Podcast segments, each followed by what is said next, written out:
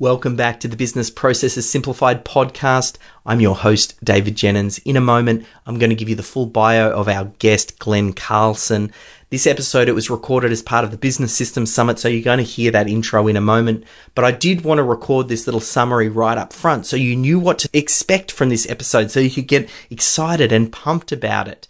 Glen is going to take you through his process for the way that he builds key persons of influence. He's got a five step system that he'll show you. Obviously, in the current client, it's really important to stand out from the noise. And we know that authorities and experts, they always get the lion's share of the business and they can charge a premium price because they're seen as authority. So you want to make sure that you and your business are seen in that light.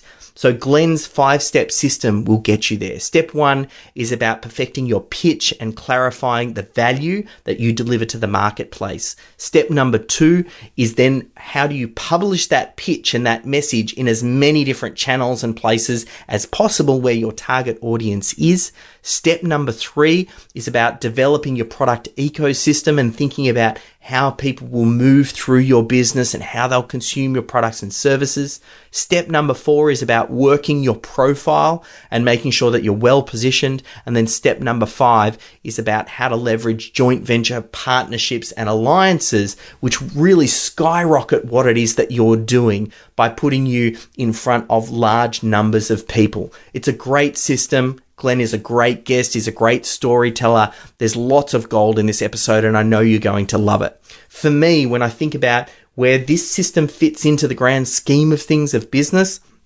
it falls into the strategy department. So that kind of puts it into management. Uh, I think of business in terms of the different departments. You've got sales, marketing, management, HR, finance, and once you start to realize that business is simply a collection of these different departments and then there are systems and processes underneath those departments, that's when you'll start to unlock the world of business and start to realize how you can engineer some fantastic growth. Sometimes it can be a little bit hard for me to explain just in audio format, but if you'd like to find out more about the way that I see business and how you can turn your business into a finely oiled machine, I have a new book coming out called Systemology. It's the proven solution for business systems, profits, and opportunities. It condenses all of my systems thinking into one book. I'm launching it this August 2020. And depending on when you're listening to this episode, you can either go and get it at Amazon or all good bookstores, or you can even sign up to the notification list for when we do launch it in August. Just head over to systemology.com forward slash book. That's systemology.com forward slash book, and you can get on the list just there. And without further ado, let's go ahead and jump into this episode with Glen. Welcome to the System Hub podcast. Hola. Konnichiwa. Guten Tag. Where we interview world class experts. You have to have a lot of passion for what you're doing. I was fanatical in my 20s. If you could find a way to produce a business that works without you, your life would change like that. Extracting, organizing, and optimizing their best systems and processes for rapid business growth. Now, let's get into the show. Welcome back to the Business Systems Summit. I'm your host, David Jenyns, and in this session, we're going to be chatting with Glen Carlson. He's the co founder from Dent Global, and it's uh, with great honor that we get to have them as one of our key sponsors for the event. So, no doubt you'll hear more about them. They have worked with many of the speakers for the summit, both past and present, people like David Dugan, Andrew Griffiths, Tim Reid. All of those work with Dent and have worked with Dent in the past. And they've got a range of different programs, courses, and accelerators. They've launched three best selling books. One of the most well known is this one right here. I've got my copy, Key Person of Influence. And back in the day, my video production company filmed many of their events and workshops. I've just watched the company grow in leaps and bounds over the years. They've now got offices in the UK, US, Singapore, Australia, thousands of clients around the world, and they've amassed a huge number of case studies and success stories. And I feel like that's the real true measure of their success is having hundreds of detailed stories of how business owners have been able to stand out from the crowd, follow their systematic approach to becoming what they call a key person of influence. And now Glen, he, he plays a real key part in this. I've watched him speak many times before, love his very actionable content. So it's with great pleasure that I get to welcome him to the summit. Welcome, Glen Carlson. Thanks very much for having me.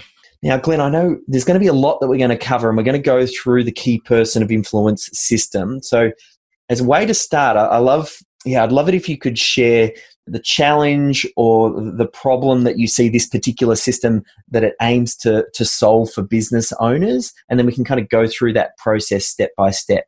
Absolutely. So the problem is pretty simple. It's that the vast majority of business owners have developed a skill set or an expertise or a product or a service or a piece of technology that solves a problem in a meaningful way. So they've got that bit covered. They're in business, they're making sales, maybe they've hired some team, they've been developing systems and trying to make a successful, thriving, profitable business. And yet, they're finding that they're really struggling to get cut through in the market. They're struggling to get the kind of visibility they need for their audience. And they tend to have long sales cycles, lots of price competition. There are actually quite a lot of alternatives out there in the market for what they offer. And so, despite being good at what they do, they're really struggling to get the cut through and really realize the value that they feel like, and I believe that they deserve as well for the work and the effort and the quality that they put in. And we see a lot of business owners spending a lot of money on things like rebranding their websites or launching new websites or launching online membership programs or courses or hiring a marketing person or a salesperson and you know just doing all this general business development business building stuff and yet, when I survey small business owners about the return on investment that they get from that expenditure, the juice, they feel like the juice is very rarely worth the squeeze on all those sorts of things. And so, one of the things that we've seen as being the primary differentiator is the degree to which that business is showing up as one of the go to brands in their industry, right? Not a fancy window dressing type veneer in the sense that they've got a pretty logo or a good looking website, but to what degree are they, as the founder, or their product or service or business recognized as that go to source? So their names come up in conversation. They're connected to all the right people in all the right ways, but ultimately the measurables is that they're attracting inbound opportunity. They've got a low cost of acquisition. It's easy for them to find clients. It's easy for them to find team. It's easy for them to retain that team because the team want to feel like they're working with a cool business that's up to something. And so what we really see is that until you're that go-to brand or at least one of them, everything else is way harder, right? You could have two different businesses one of them that's already has the assets of influence and they're showing up as quite visible, one of them that's fairly unknown, but both of them doing the exact same quality of work. Let's say they're accountants or something.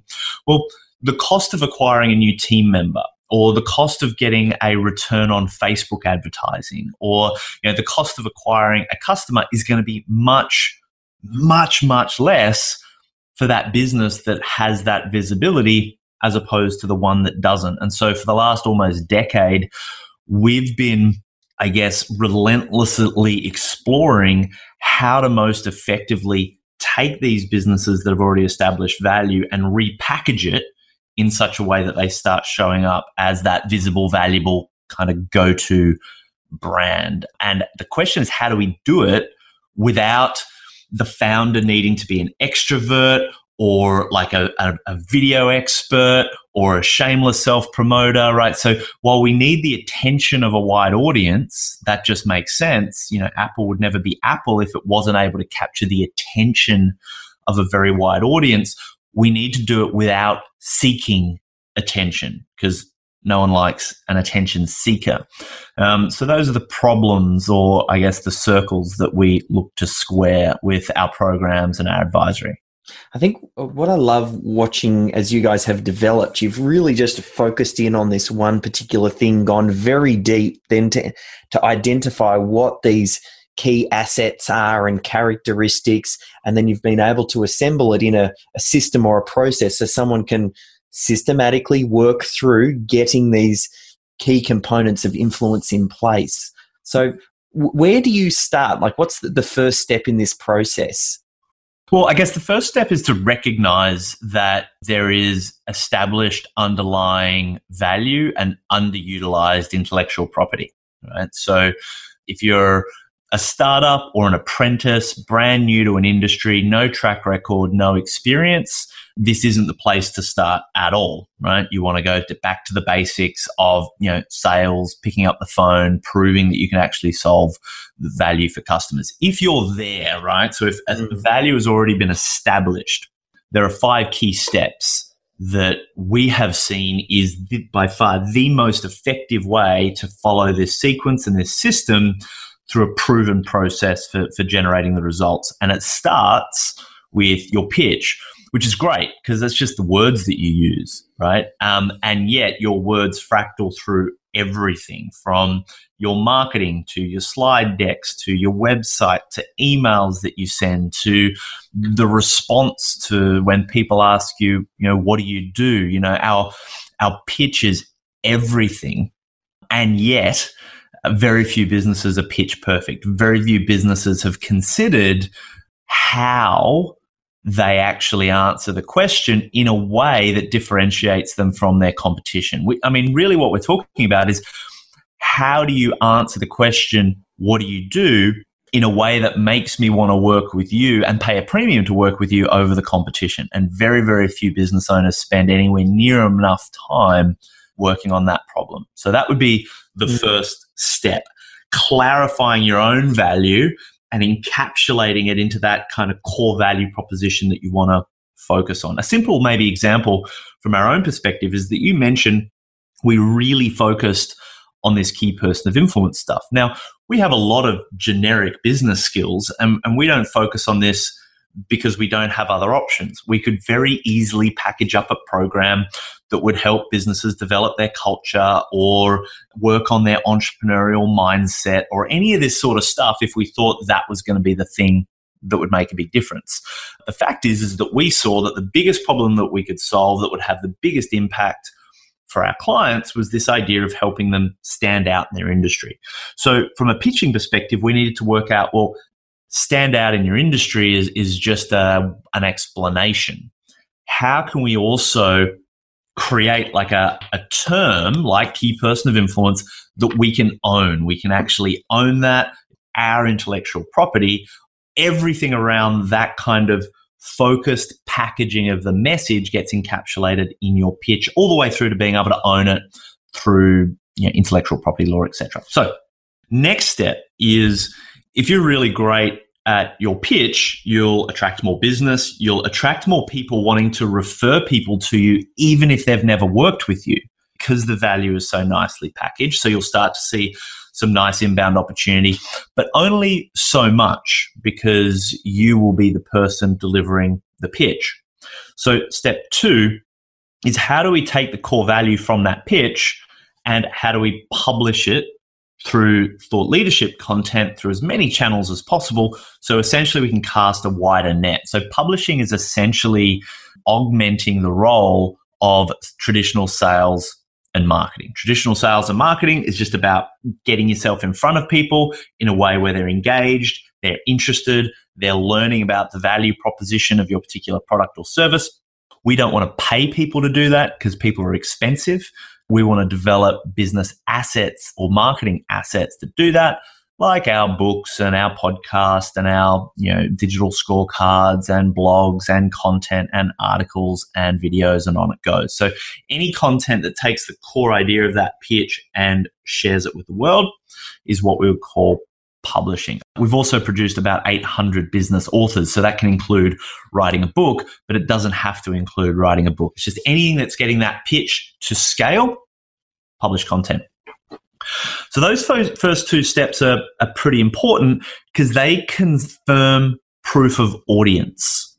right? And if we're going to then develop a product, which is the third step or a product ecosystem, we need to be building that around a proof of audience. There's no point us putting time, energy, and financial resources into building out a product like the Key Person of Influence program or any other product if we can't build proof of audience. Because if you can't create a market that are at least interested in the general value proposition of what you do, well, then there's no point over capitalizing in producing a product that you can't attract attention for anyway. So that's why we like those first two steps to come first.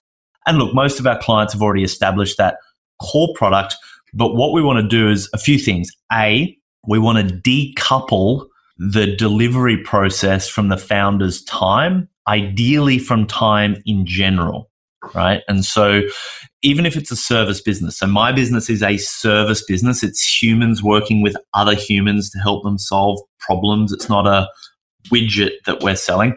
And yet, there is a structured format, a process, a system, if you will, to be able to take whatever the essential value is when one is selling their time and to create a process and a package around that where ultimately, if it's appropriate, every business is different, to be able to have systems, processes, or other people delivering that process on your behalf. One of my mentors, good mate of mine, says, look, the first two things that every business owner has to do is they have to get out of sales and they have to get out of delivery.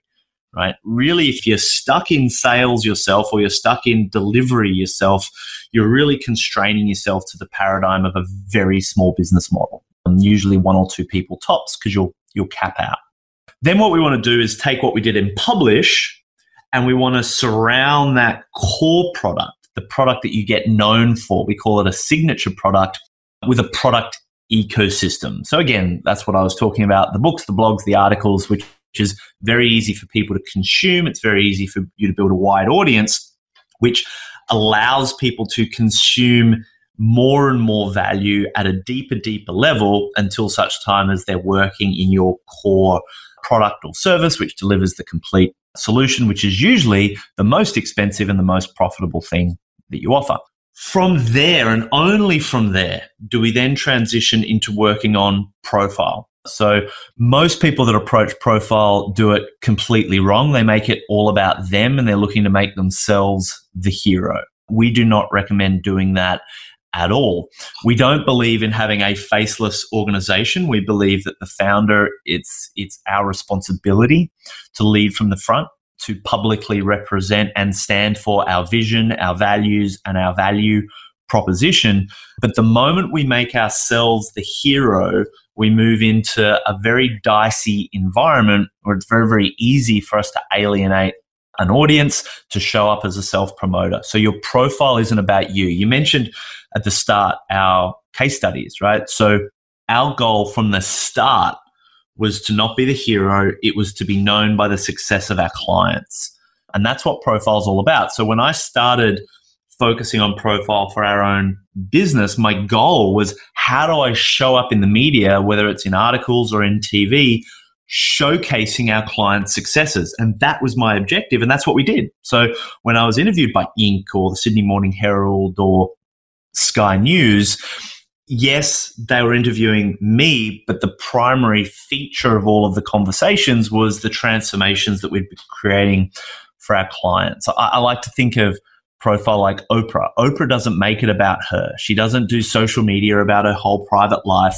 She's using the attention that she gets because of her personality and the way that she communicates the vision, the values, the value proposition. And then she shines the light on her guest or the charity or the book of the week or the cause.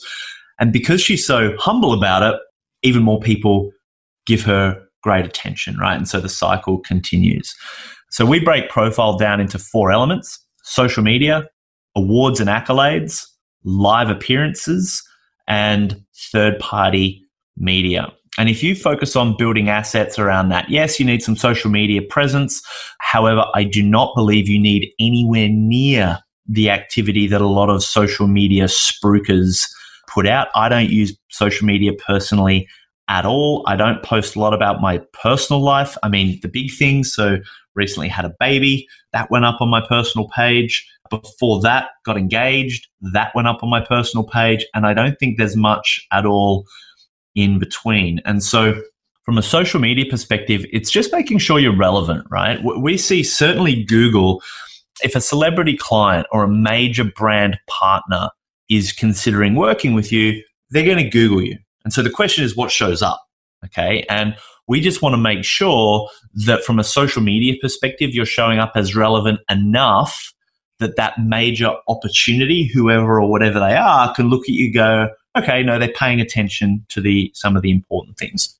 Um, awards and accolades.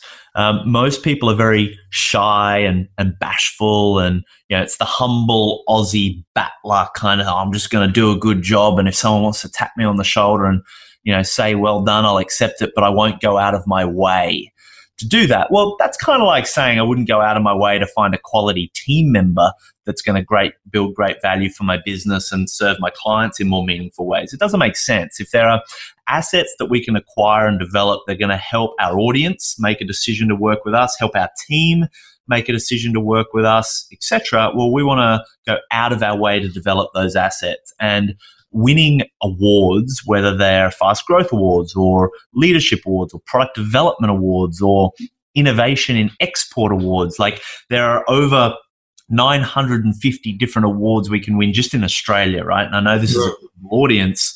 So I highly encourage you or delegate it to one of your team, explore what might be the three or four awards that you could look at submitting an application for over the next couple of years and make it a point to either become a finalist or a winner of a series of those. Now, what's great is that 95% of businesses that are submitting award submissions have no real clarity around their pitch or why they're different or unique.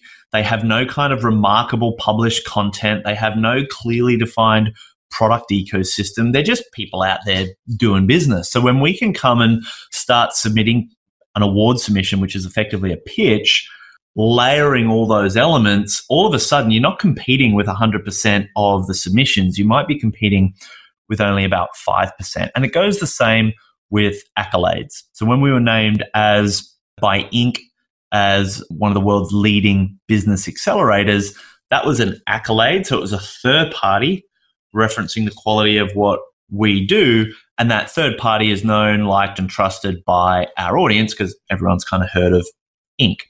Another one of our clients, for example, Andrew Bycroft, is a cybersecurity expert. By going through our program, he made a list of what would be the type of publications or people that if they were to give him an acknowledgement or an endorsement, it would be a big deal. And for him, it was the Wall Street Journal. Going through a process, they ended up writing an article where they named him one of the world's leading cybersecurity experts. Now, you can kind of see what this starts to look like on a brochure, a slide deck, or a website where it's the world's leading cybersecurity expert as per the Wall Street Journal, well, that all of a sudden just starts to open doors that would not normally open. So we consider that to be a very important business asset. Social media, sure. Awards and accolades, sure.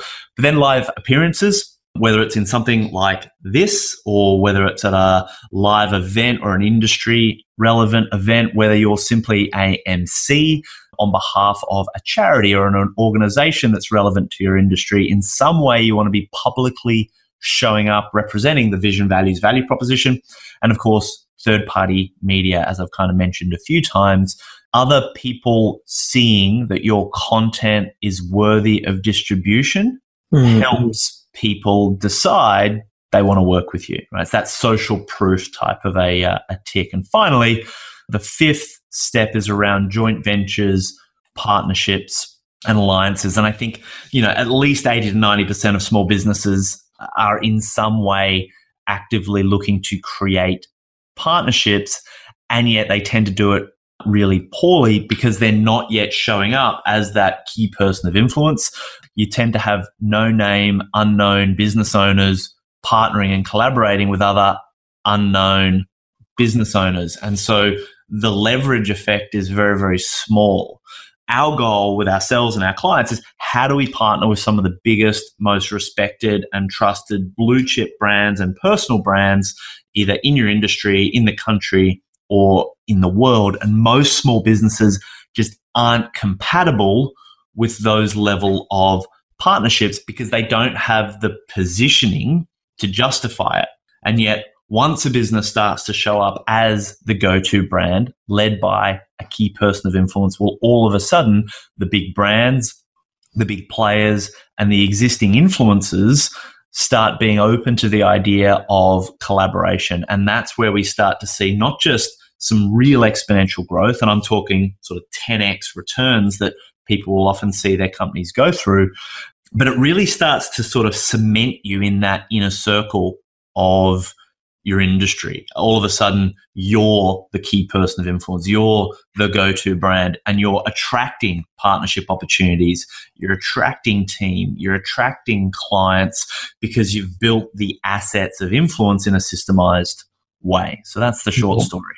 Now, uh, the slightly longer version, I'd love to go through each one of those points and just get a few like key action items. And it makes perfect sense that we're talking about someone who already has an established business, they've already got some runs on the board, because that then enables them to put themselves in their target audience's shoes, really think about what's going on for that individual, what are the challenges, what are the conversations that are going on in their head, and that can help for them to craft the message that speaks so clearly to that person that when someone says it, you can't help but you know look and go, oh wow, this is interesting. They they understand me deeply. So for that first step, yep. um, when it comes to kind of getting the perfect pitch, what does the outcome look like when someone goes through the key person of influence program? Is this a a written down A4 bit of paper that talks about avatar and you know a, a sentence or two or how does that look? And, and and I suppose to point someone in the direction what should they be thinking about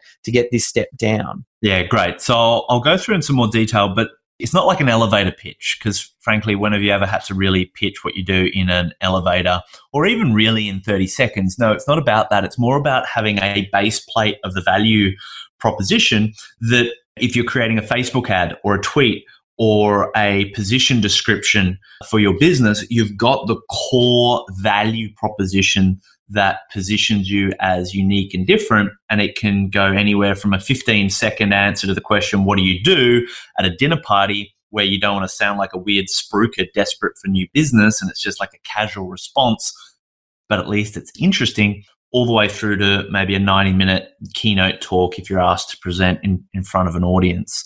Look, I think in an environment like this, instead of me going through sort of the like the eight step pitching mm-hmm. structure, which might be a little bit too intense and it requires too much personal backwardsing and forwardsing, we do a lot of one to one work with our clients to sharpen this. Let me zoom up to probably the 80 20 rule of what is the biggest thing people are getting wrong and what's the fastest way that they could improve their pitch by 80% without having to try too hard. And the answer to that is if you think of the analogy that people don't buy drill bits, they buy holes, right? In the same way that if someone's charging by the hour, people don't really want your time. Your time is just a means to an end. They want the end. They want the outcome. They want the result. And so what we really aim to do with our clients is to help them isolate the difference between their drill bit and the hole.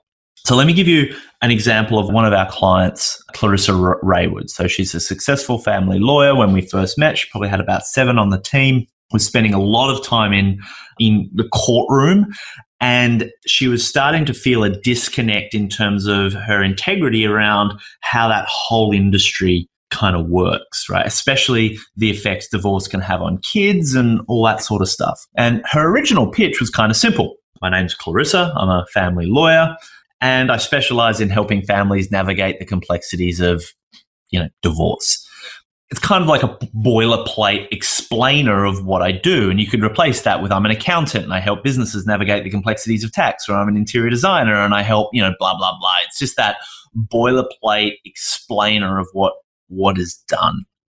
When we worked with Clarissa to kind of go, what do people really want?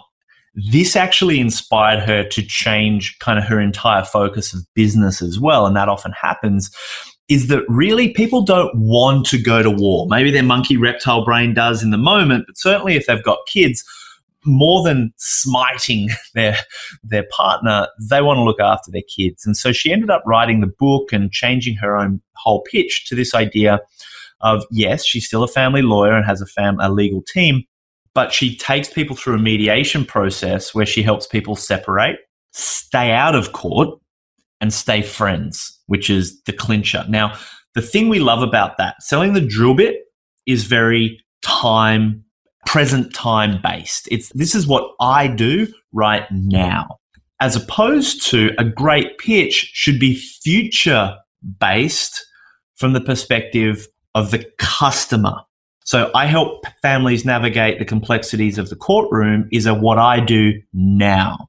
Helping my clients separate, stay out of court and stay friends is the ideal state they want in the future and it's been designed, it's been encapsulated. She ended up calling her book Splitsville: How to Separate, Stay Out of Court, and Stay Friends, and that becomes a idea that she can own. Another example, um, if we've got time, is a client of ours, a business coach, Martin Norbury, right? And his original pitch is, "Well, I help businesses scale," which is kind of what, well, let's say a lot of business coaches might say. It's almost a generic response we worked with, and he ended up writing the book called I Don't Work Fridays. Right now, this statement of I don't work Fridays became the goal that he would work with all of his clients to help them eventually be able to say to their mates. He'd work with people that are working six day weeks, he'd get them down to four day weeks. But he went from saying, I'm a business coach and this is what I do, to this is the outcome that I help my clients achieve in the future. Now, the, my recommendation is simple. First of all, I would encourage you to audit your competitors and have a look at are they spending most of their time presenting and pitching the drill bit or the hole? The good news is 95% of your competition, whoever you are listening in, are going to be pitching the drill bit. It is easier. It's what we know. We're typically a little more comfortable talking about like the physical, tangible things, even if we offer an intangible service, because it's ours, we know it, we're comfortable with it. Key people of influence, however, tend to be very good at communicating the power of an idea. They communicate future states, which are often less tangible when we first start thinking about them. So, one of our jobs as an organization is to help our clients spend some real deep work, some deep time clarifying what is the future state that you want to move your customer towards, that when they achieve that state, that is when they know they've had the win. That is when they know they've had the victory. So for us, when you're showing up as a highly valued, highly paid key person of influence in your industry, that's when you got what you paid for. So if you go through and audit your competition, you'll realize, wow, they're all doing it the old way. If you then put a little bit of energy into auditing yourself and seeing how you can move the needle from having a bias towards the drill bit, present state about you, to having a bias towards what your customer really wants, future state about them, you will hit the 80 20 rule when it comes to improving your pitch. Yeah, perfect. And then shifting into that next stage around published content, and there's so many different ways to do this. Do you have like a, um, uh, either a minimum framework that someone should be thinking about as far as volume, or is it just about consistency? And, and I know also when we start to think about raising the profile as well, we sort of start to t- talk about posting content on other platforms, but specifically for the published content, that's second stage what are the steps that you kind of guide someone through here? Yeah. So, look, again, without getting caught in too much micro detail, because I mean, you can jump online and Google, like, you know, how to write an article pretty easily. The thing that I often find is one of the reasons people don't produce content, well, there's two big reasons. One is they don't feel like that what they have to say is good enough or unique enough or different enough or whatever it is. That's the big one. The second one, which is equally as big, is they don't have the time, right? They're not a writer and often they've sat down to kind of write a blog and four and a half hours later, they're still tweaking the intro. You know, it was a dark and stormy night. It's like, no, delete. The night was dark and stormy, you know, and it's this it's this analysis paralysis perfectionism which is really just a cover for fear of putting this thing out there so we'll keep tinkering with it the reality is it's not one or two pieces of content that's going to change your business it's like a thousand bits of content so uh, you need to uh, not think of yourself as a content creator you need to think of your company as a media company or at least having a division so in the same way we have a sales division a marketing division an operations division a delivery division, an IT division, etc. We also have a media division. Now, that could be a part time virtual assistant helping you repurpose some stuff, right? But the idea is we want everyone thinking about themselves as a media company. So, step one would be to zoom up to the first problem, which is I don't feel any of our stuff is good enough. First things first, you don't need to be the super thought leader to be able to share content that's going to be really relevant to your audience. One of the things that I find is that when people are in sales mode, so you put a business owner in front of a prospect, and let's say that prospect is a friendly buyer, they want to buy, they've just got five or six things that they don't understand, some questions, things of that nature that they've got to ask to fully understand that this is the right thing and the right fit for them. And so they'll ask these things. And you know what? A lot of these things will show up in the way of an objection, which is just a way of them unconsciously saying, I don't understand the value of this yet. And so I need to push back in the only way I know. So it might be an objection around time or money or knowledge or experience or whatever stops people from acting. And then there's going to be a whole bunch of conversations around helping people understand the value. Typically, what we find is the best content to publish is the type of content that business owners or their sales team are talking to their prospects about all day, every day, anyway. Right.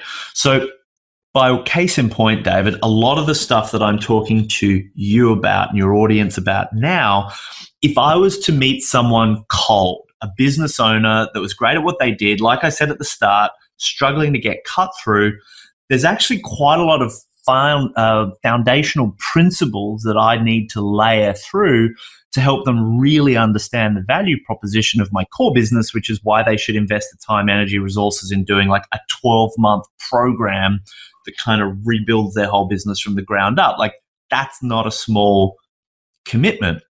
And so I don't need to be a thought leader. I don't need to be Seth Godin to publish content that's going to help people recognize that ah yeah actually me being a go-to person is a is a good idea.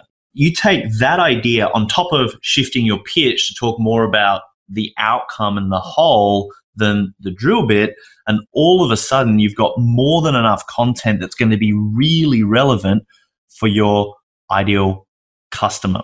A few other things that I'd recommend. I'd recommend an app called Rev so I'm sure you'd be familiar with it, but a lot of people still aren't. I find that certainly a lot of our clients, we're not writers, but we're pretty good at talking, right? So if we're to be interviewed or if we're to deliver a small workshop or a presentation, we tend to be all right at doing that. So our recommendation is record those things, send them off to rev.com, which will transcribe all of that audio for a dollar a minute then we recommend jump on upwork.com and find yourself a journalist because all journalists now, typically, there's still a glut of journalists that are incredibly highly skilled because of their training 20 or 30 years ago, but super underpaid these days. So find one of those in your particular area or that has a skill set or a background writing. So, you know, if you're in business, find a business journalist. If you're in property, find a property journalist that can take your raw recording and turn that into a short form article. So if you let's say allocate 50 bucks for that process, which are 25 bucks an hour, is a couple of hours, but they're just tweaking messaging that you've already got reasonably tight, well, all of a sudden you're able to produce an article for less than 50 bucks. Now, of course, that is a much better use of your time to spend $50 for the finished product than it is to spend four hours trying to write the thing yourself because you can spit out one or two of them all week. every week. And that's just the basics in Yeah. think like a publishing media company. If you can get good at video, right? If you can get good at talking to a teleprompter or just riffing rants into a video, whatever your style is, the beauty of getting good at video is that that one video you can then have images pulled off that, you can have audio pulled off that, you can have articles created from that, you can have that turned into slide decks, you can have that published on it's it's the the alpha of all of the media categories because it can be converted into every other media format whereas every other media format can't. So, of course, if you write an article, there's no visuals associated. You can't reverse engineer visuals into that very easily. And so, the way I recommend people get good at video, and I do recommend getting good at video, is to plan to delete 500 takes before you even think of publishing anything. A lot of people, you know, they do one or two takes and they publish this awkward, jolty, uncomfortable kind of thing, which is absolutely having the reverse effect. The beauty of video is you can convert, com- communicate so much in such a small period of time, but it's it's worth getting good at. And again, people can Google you know video tips and go down that rabbit hole, but it's definitely a skill that I'd recommend. So that's sort of our top level approach to thinking about publishing content. Obviously, if you're going to go through uh, and start creating like a proper video channel or to become a contributor in a publication or to write a book, all of the things we help our clients engineer, there's a substantial amount of depth and structure required to doing that efficiently. But those would be my recommendations mm. at a top level. And it feels like one of the biggest things here is just consistency, kind of finding the channel and the method and the process that works well for you, and then doing it over time. That's the only way that you're going to improve. And then you start to have a look at repurposing, resharing, and getting it out there. So it kind of feels like now, I mean, you can start to see where crafting the message, making sure it's going to connect right. We're then creating the content, which then helps us get that message out there.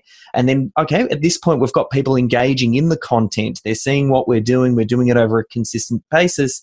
Now we need something to sell them. And that kind of goes into that product ecosystem. And you mentioned, and maybe the 80 20 of this next step is around the signature product. I don't know if you if you can touch on a few key points on how you would go about developing that signature product. Yeah. So the signature product is this idea of what is the core product that you want to get famous for, like that you want to be known for. And the first thing is considering what is the complete and remarkable solution to a customer's real, meaningful problem. The reason I say that is a core product needs to have a minimum of $2,000 gross profit per transaction baked into it. So if you're a coach and you're selling an $800 consulting session or a $200 consulting session, there's no profit in that.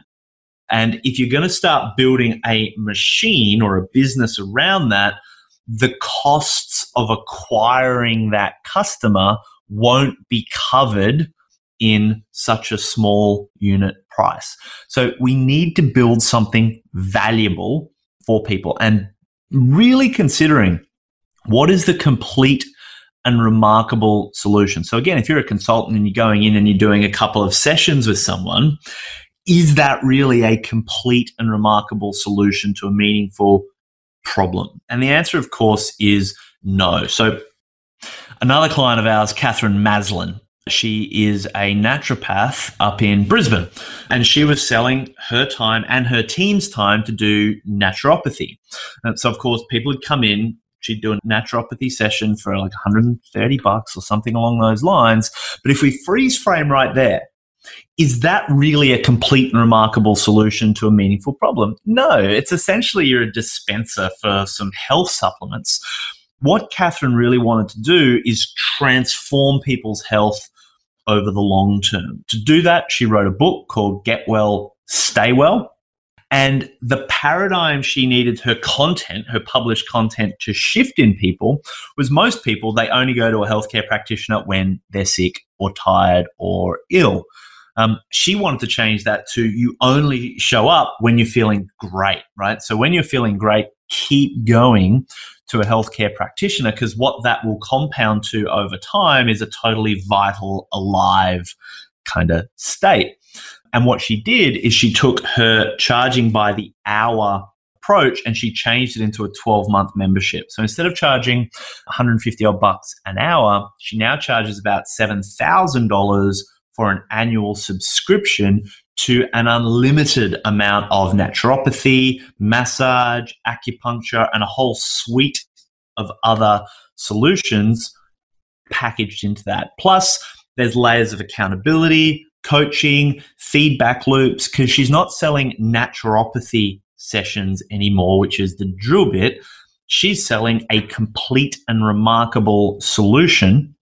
And she has reverse engineered her business to deliver against that complete, remarkable solution. And that's just done a few things, right? So the, the first thing is it's allowed her revenue to increase substantially. But more importantly, because people are paying a subscription, she has a recurring revenue model built into the business, which isn't just all about her profiteering, although she's making a hell of a lot more profit and take home income personally, but because they now stand for something, they exist to deliver a powerful outcome for their customers, they now have the financial capacity and stability in their organization to deliver a far more compelling service to their customers than they could when they were literally chasing these sort of little sessions. Not to mention the fact that the customers are now experiencing way more defined transformations. Their referrals have just gone through the roof, and every year they have over an 80% retention rate on those memberships. So that is a great example of taking a time based service and packaging it into a valuable outcome based productized service. And of course, when it was just Catherine the naturopath, she was spending 80, 90% of her time on the tools, working in the business, so to speak.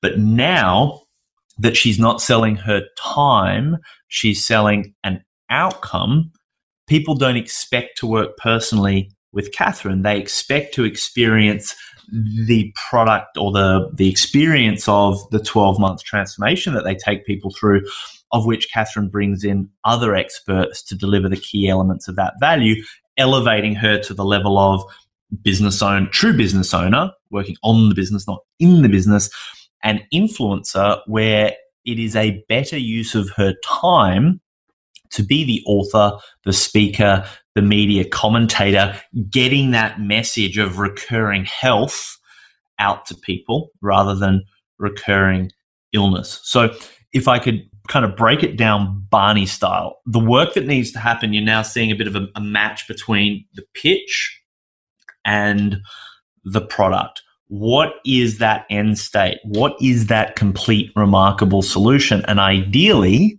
how would you measure that? Like, how would someone actually measure it? And so, one of the things Catherine now does is she runs very comprehensive diagnostics on blood and urine and, you know, all the minerals and what have you, so they can actually track progress over time, as well as subjective levels like sense of health, well-being, vitality, etc., that are, are more difficult to quantify, and they track that over time. So they can take a survey before and they can take a survey every quarter and actually reflect back and demonstrate, like a, a financial advisor should be able to do for your money.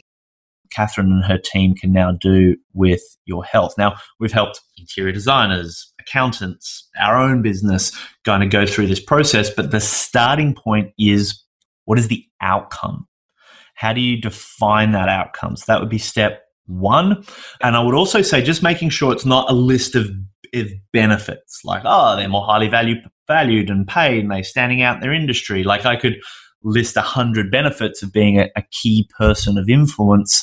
But when I'm talking about packaging a proven process or a production process to achieve that result, we have to start to really quantify it and define it. The second step would be to create a proven process poster out of it. So, literally mapping out exactly what people get and when people get it and what's involved in them getting it. Is it going to be an online thing? Are they going to get time with you or one of your team? Are they going to get a workbook? If so, how many pages in the workbook? Are they going to get, you know, supplementary video materials? If so, how many hours of videos? Like really, really specific in terms of exactly what someone's going to get. And ideally, structuring that kind of like Henry Ford would structure a production line. You know, you want to have what is step one, what is step two, what is step three, what is step four, that if someone follows those steps with you, that will lead to that complete remarkable solution at the end. Once you've got that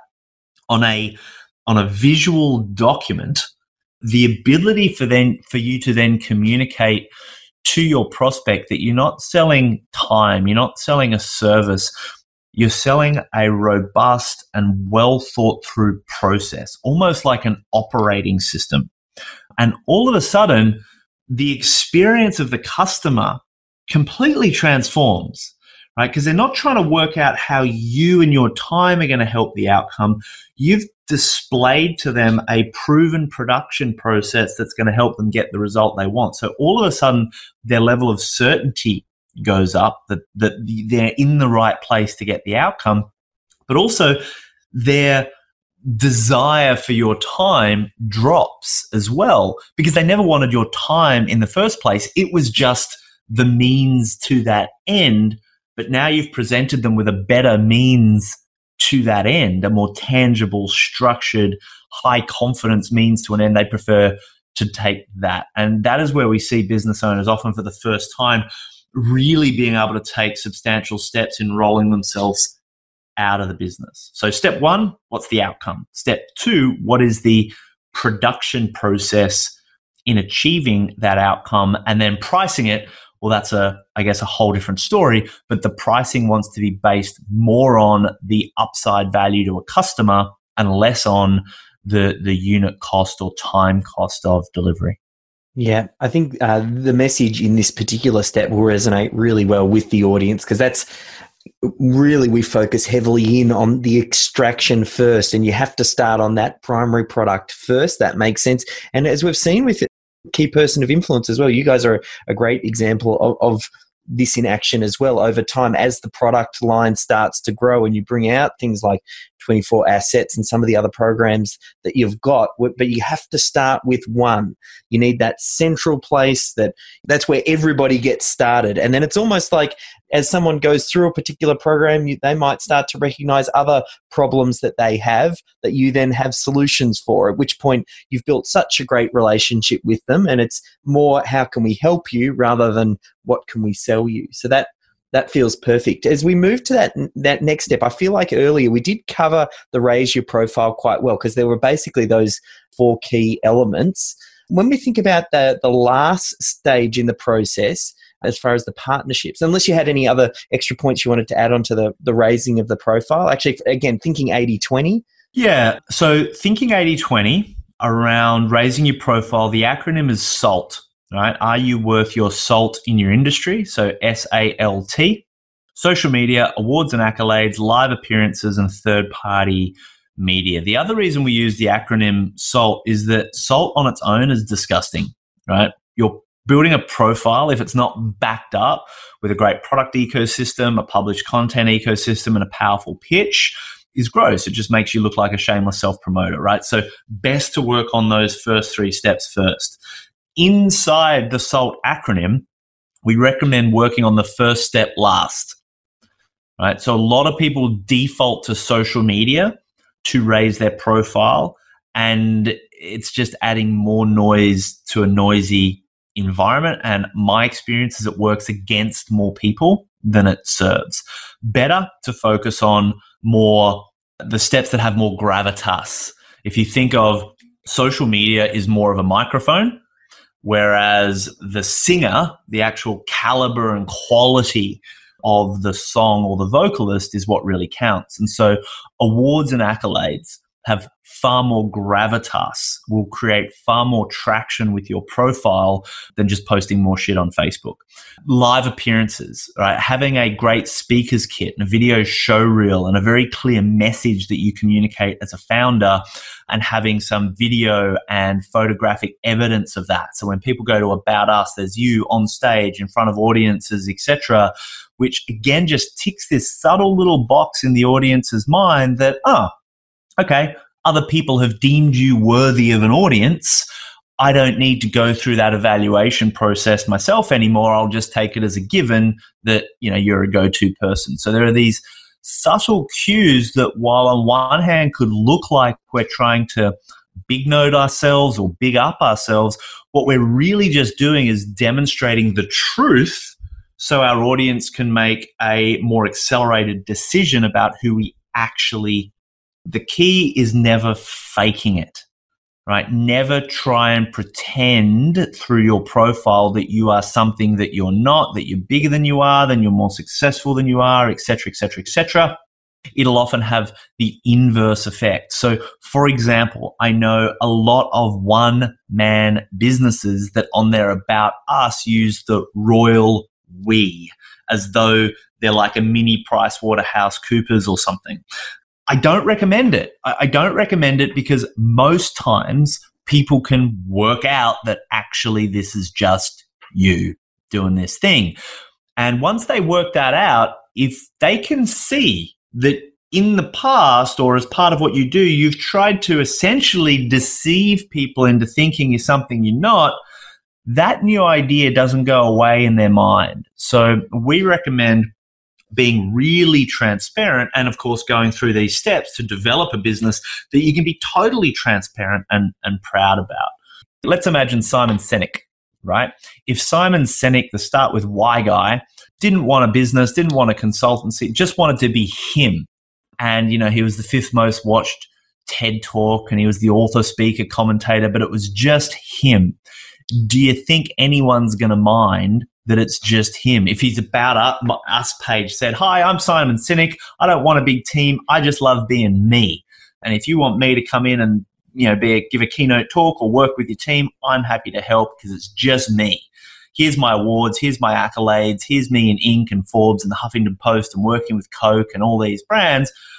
No one's going to care. So it's, I would really recommend not pretending and instead focusing on building out the assets where you're known, like, trusted, and respected for exactly who you are and what you are. And so that's probably the final point I'd make on that. Focus on awards and accolades, live appearances, and having your content sharp enough to be distributed through, through third party media before circling back to social media. Because the social media is really just the distribution where you want to share that other stuff anyway. Mm. That makes good sense. And I, I, think to underscore something you said around, you know, just being who you are, oftentimes when you look at those characteristics, they can really be some of your unique selling advantages or your unique positions. I, I, I know we do that with, um, with SystemHub. We, we don't chase features. We, we focus on the idea of in business systems and processes like complexity is the enemy of a systemized business. So what you actually want is simplicity. So we don't chase features. Our the aim of the game for us is to reduce features to get it as streamlined as possible. And that just then resonates with our audience because we know you know as we perfected our pitch one of the reasons people select us is because of the simplicity and ease of use. So all we do is we, we wrap it in. Now, that's not always the case, but nine times out of 10, it, it can actually become a benefit. And we would recommend, well, what we do for our business and we recommend to our clients is that every quarter run a formalized meeting, if it's just you or bring your team involved or whatever it is, to work out how, how you can simplify even more. Because the moment you hire another team member, the moment you launch another product, the complexity law starts to come into play, which is for every new element you bring into your business, it exponentially increases the number of nodes or hubs that uh, have to reference each other in the business. So if you've got two people working in a business, well, there's only one way communication. If you bring in one more person, there's now three ways. If you bring in four people, there's now eight ways. If you bring in five people, I forget what it is. I think it's like 32 ways mm. and so on. You add one more product they all have to talk about, and that compounds logarithmically. Add another product, and it starts to get out of control. So we're constantly looking at how do we simplify? How do we simplify? Because you can have a fast growth, accelerating business, and, and that's what we're known for engineering. But if you're not simultaneously looking at systemizing and organizing the operational efficiency designed to facilitate that growth, your engine will blow up. It's like revving it to the red line and living there for too long, or you'll just destroy any capacity for profit gain through your high operational costs that are just showing up as as chaos. So the thing I love about Systems Hub is that it really is an antidote to chaos.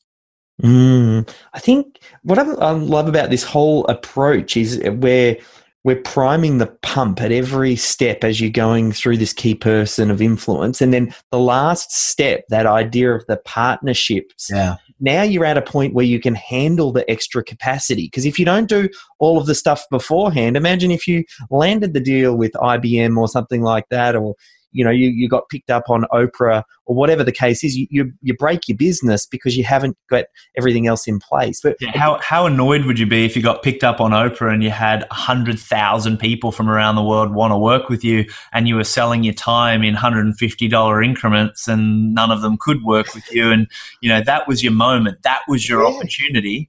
You know, yeah. Simon Sinek had his moment on YouTube when his talk went viral. We had some, and this happens, right? So we've got some accountant clients of ours, Ben and Harvey from Inspire Business. We have done a lot of work with them over the last sort of four years, and specifically around developing campaigns and video campaigns and Facebook cascading video funnels. So we get into some reasonably complex stuff once our clients have got the books and the blogs and the podcasts and all the other stuff one of their videos, because again, we recommend identifying what are some of the hot spots in the calendar year for your audience you want to focus on. And for them, it was the budget, right? They put out this video on the budget. It was actually Kerry Packer talking about uh, legal uh, tax efficiency and, and going up against the, I can't remember what it was, not the Senate inquiry, that would be American, but you know, the government. And anyway, this video of theirs went viral to the tune of 40,000 shares, 4 million hmm. views. Uh, and this is all in their account. They can now remarket and retarget to those people. And that was a huge breakthrough. But you got to be in it to win it. The fact was is that they leveraged their brand, that expanded from a little two-man shop in Brisbane to having a team in Brisbane, Melbourne, and Sydney. So when that opportunity flood came, they had the team, they'd grown from a team of two to a team of 12 and the infrastructure to, to handle it. So you're spot on. And I think with that last thing, oftentimes for business owners, those opportunities are coming up more frequently than they recognize. It's just that they're so focused in on the operations and the running of the business that even if that opportunity did fall in their lap or they happen to notice that they wouldn't be able to take advantage of it. So I think that's that's kind of like the real the real key here. What are the, the final point just here? Again, 80 20. If there's any ways to leverage this idea of partnerships and you know engineer this because some of things are just going to be fortuitous but some of it we can engineer i'd love yeah. love for some insight there right so the first thing to do is to step back and realize that only key people of influence have the opportunity to do any way decent joint ventures, partnerships, and alliances. Right? Until you're a key person of influence, you're mucking around in a in in the kids pool, and you would be better off deploying your energy to nailing the other four principles first. Right? So the idea of partnerships is how do you go play with the cool kids that have already kind of cracked it so you end up in that world. It's kind of like lining up in a restaurant uh, to get into a restaurant, right? Uh, the only reason you would line up is to get into the restaurant, right? And yet, a, a lot of small businesses are kind of waiting their turn, waiting for their shot in the line, and, and maybe like the maitre d comes out with a little plate of bread and some oils to kind of let you just nibble on while you're out there in the rain, kind of waiting to be let into the restaurant. And they're often out there so long they forget that the whole reason that they were lining up in the first place was to get into the restaurant. It was to play that big game. It was to create that big breakthrough. It was to have that real impact. And so often a lot of business owners settle. So the first thing to zoom back out and, and to recognize is don't settle. It's like getting comfortable with the paint smell in a freshly painted room. We get used to discomfort really, really, really quickly. So, one of the problems though with stepping back and realizing that actually we've got really big goals and we've actually got really big dreams and we actually feel like you know we're here to do more than just break even and grind and struggle and kind of have to have 99% of our focus on making money because that's just the paradigm what we're in. I mean, I've got a 9 week old daughter now and one of the things that I'm most proud of is I don't go to work for money. I don't have to go to work for money. I go to work for purpose. And I think that is what you want to teach your kids but it's kind of also got to be true. So the problem with setting up these big goals again, which a lot of people forget about and they let go, is that it creates this almighty gap, this almighty tension, this almighty fear and inadequacy and, and not enough because all of a sudden to achieve those goals the the fundamental red light on the dashboard screaming at you is I don't have enough. I don't have enough money. I don't have enough time. I don't have enough knowledge. I don't have enough experience. It's this ultimate I don't have enough warning light that starts to go on. And partnerships is the antidote to that little red light if you understand how to understand it. First thing, some perspective. I'm obviously in Australia, as are you by OECD standards, we are in the top three wealthiest countries in the world. We're recognized as the most comfortable and financially well, well off people on the planet. So if the average Australian income is about $86,000, which it is, if you go and look at the global income index, it puts us in the 99.7 percentile mm. of income earners. And so when we start using language like, I don't have enough, what we need is the perspective to be able to come in and go, actually, that's not true. It might feel true, but it's not true. And the way we approach partnerships is everything you think you're missing in your business, whether it's cash or whatever it is, somebody else has in such an abundance that they don't value it to anywhere near the same degree that you would value it. Right. So if you think about it, someone who's dead broke, struggling to pay their rent, Joe is going to value $100 a hell of a lot more than Bill Gates is going to value the same $100 because he has an abundance of that thing. So let me give you a couple of examples around partnerships. One of them, a client of ours in Melbourne, Darren Finkelstein, sold boats. Super cool dude very frustrated, stuck in his business. There was no way he was going to publish content or write a book. Anyway, we sold him on the benefits. He started trying it, and the results were just like incredible. So he went from just publishing videos and publishing a blog to deciding he was going to publish a book. But it was going to cost him about five grand to have the cover designed and you know the internal layouts done. So 80-20 rule when it comes to partnerships, you want to think any new piece of asset you're creating or new value you're creating, you want to ask yourself, other than me, who else has the most to gain from its success? Right?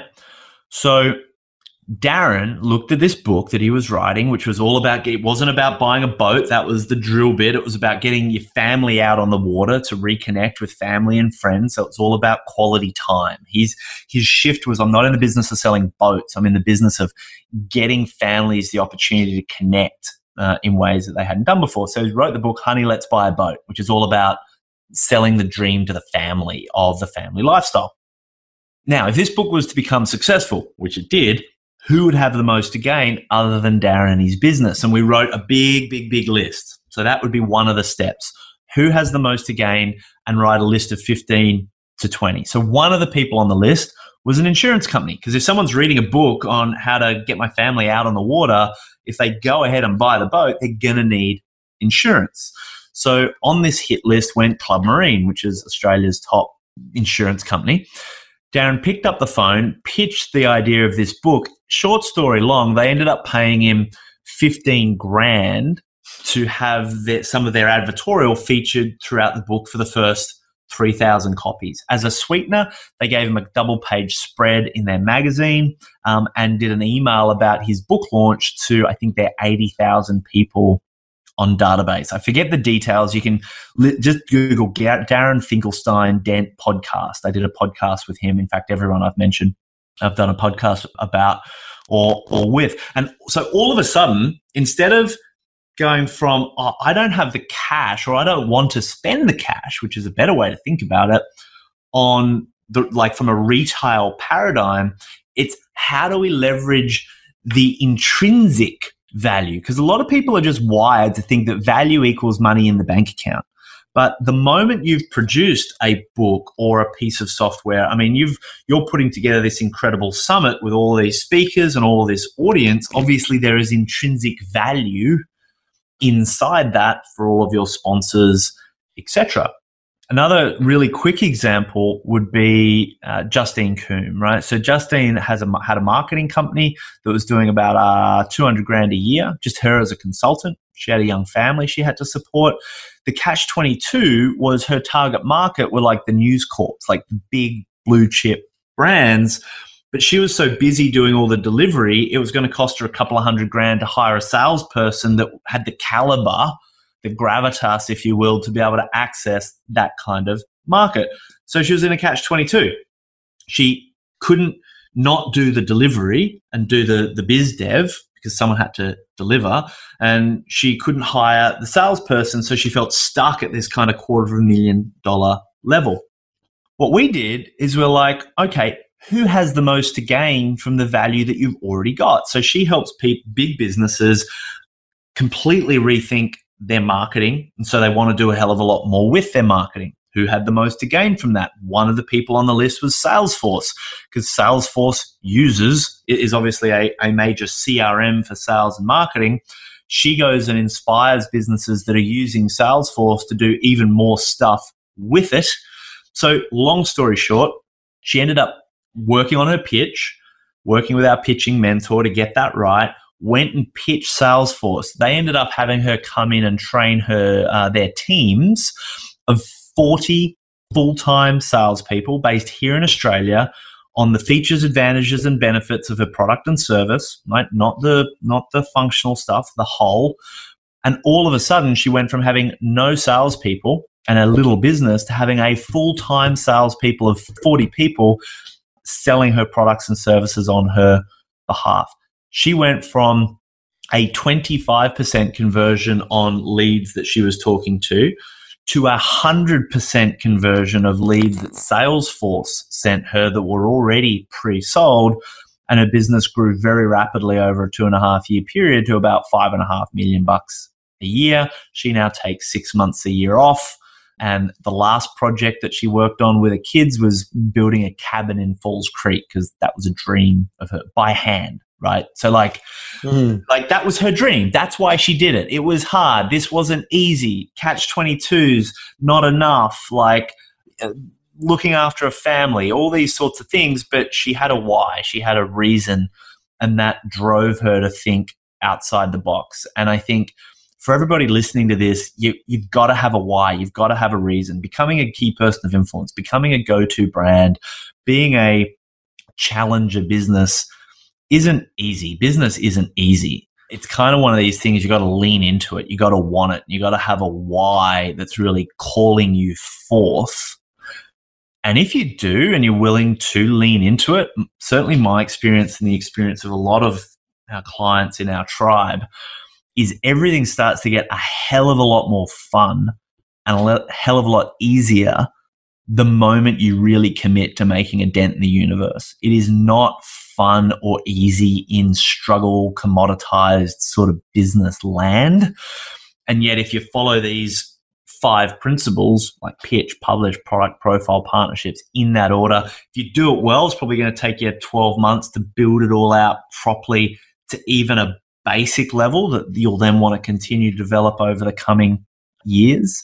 But we see no faster way to accelerate the growth of your business than by focusing on on those five things. And I think doing that while making sure the systems are underpinned with a platform like yours is just a no-brainer hence the partnership yeah i think um, people are going to want to dig into this a lot more because i've seen it many times with many clients and colleagues that have gone through the program got amazing success and results um, so it's definitely one that they want to check out. We're going to pop a link where people can go ahead and I believe we're going to give everybody a free copy of the book. Is that right? Am I jumping the gun? Mate, all I have to offer is this talk. We have nothing else. that we can give people. Yeah. Mate, we would love to shower your audience in gifts and awesomeness depending on where in the world they are. Um, so if you're not in Sydney or New South Wales, let's say, go to dent, as in make a dent in the universe dot global. So dent dot global forward slash start. Yes, you'll be able to get an access to Key Person of Influence book. We also have a digital scorecard which kind of quantifies your ability to influence because influence is like, what is it? Well, 50,000 leaders now use that tool to help benchmark their influence and give them a sense of exactly where they're at now and what they should be focusing on to kind of leverage their return or their focus, clarify their focus. So get the book, you can do that. It'll also connect you to our social media, video guides, checklists, tools, the podcast, things of that nature. And uh, as well, you can follow the rabbit hole to local events and courses and programs and consulting and advisory, kind of whatever you need. We've also acquired a variety of business services now. So if you need a book published or if you want video content created or if you want like digital scorecards or websites built like we've been acquiring a variety of businesses to help our clients with that asset production as well. If you're in new south wales and you'd like to come and meet with me come along i run a, a workshop once a month. If you just go to kpiworkshop.com that's pretty easy to remember. Just go to kpiworkshop.com and again it's free. You can register for that. Love to meet with you, and we'll make sure you get access to free copy of the book and uh, all the other jam as well. I mean, ultimately, for me, my passion is business.